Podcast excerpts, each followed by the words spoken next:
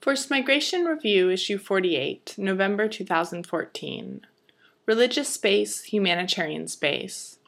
By May Ngo. The official Protestant church in Morocco, the Église Évangélique au Maroc, EEAM, has churches in several cities in Morocco.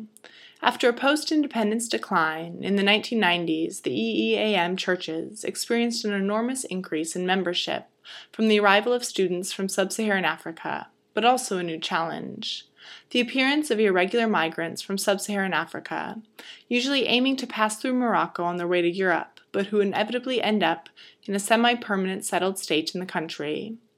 Faced with this, in 2003, EEAM began working with refugees and migrants in Morocco through its social arm, Fed International, CEI.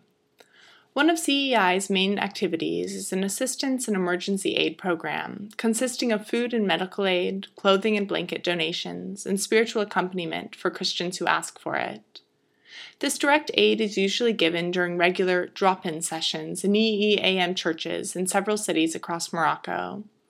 However, the reorientation of this arm of the church towards irregular sub Saharan African migrants in Morocco has not happened without some challenges.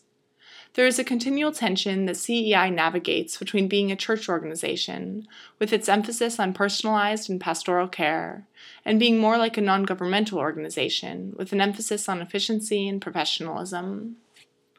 There is a fundamental ambiguity within CEI between its evangelism and its humanitarianism that affects its mission, objectives, and organizational decisions.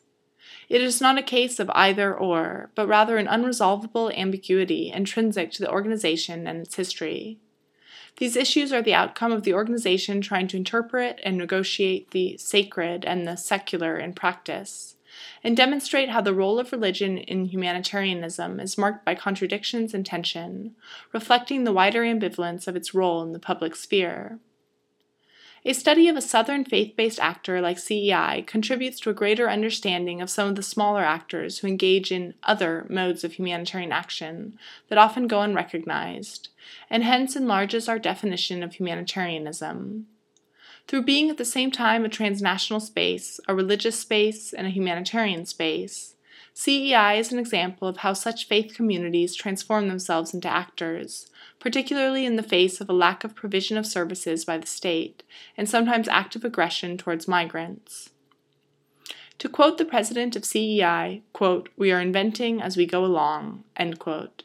Improvisation and inventions have been the main ways that CEI has attempted to manage the transition from a pastor run operation to a growing organization acting as a resource space for migrants in response to wider global processes that affect its own community. May Ngo mngo44 at gmail.com is a PhD candidate at Swinburne University of Technology, Australia www.swinburne.edu.au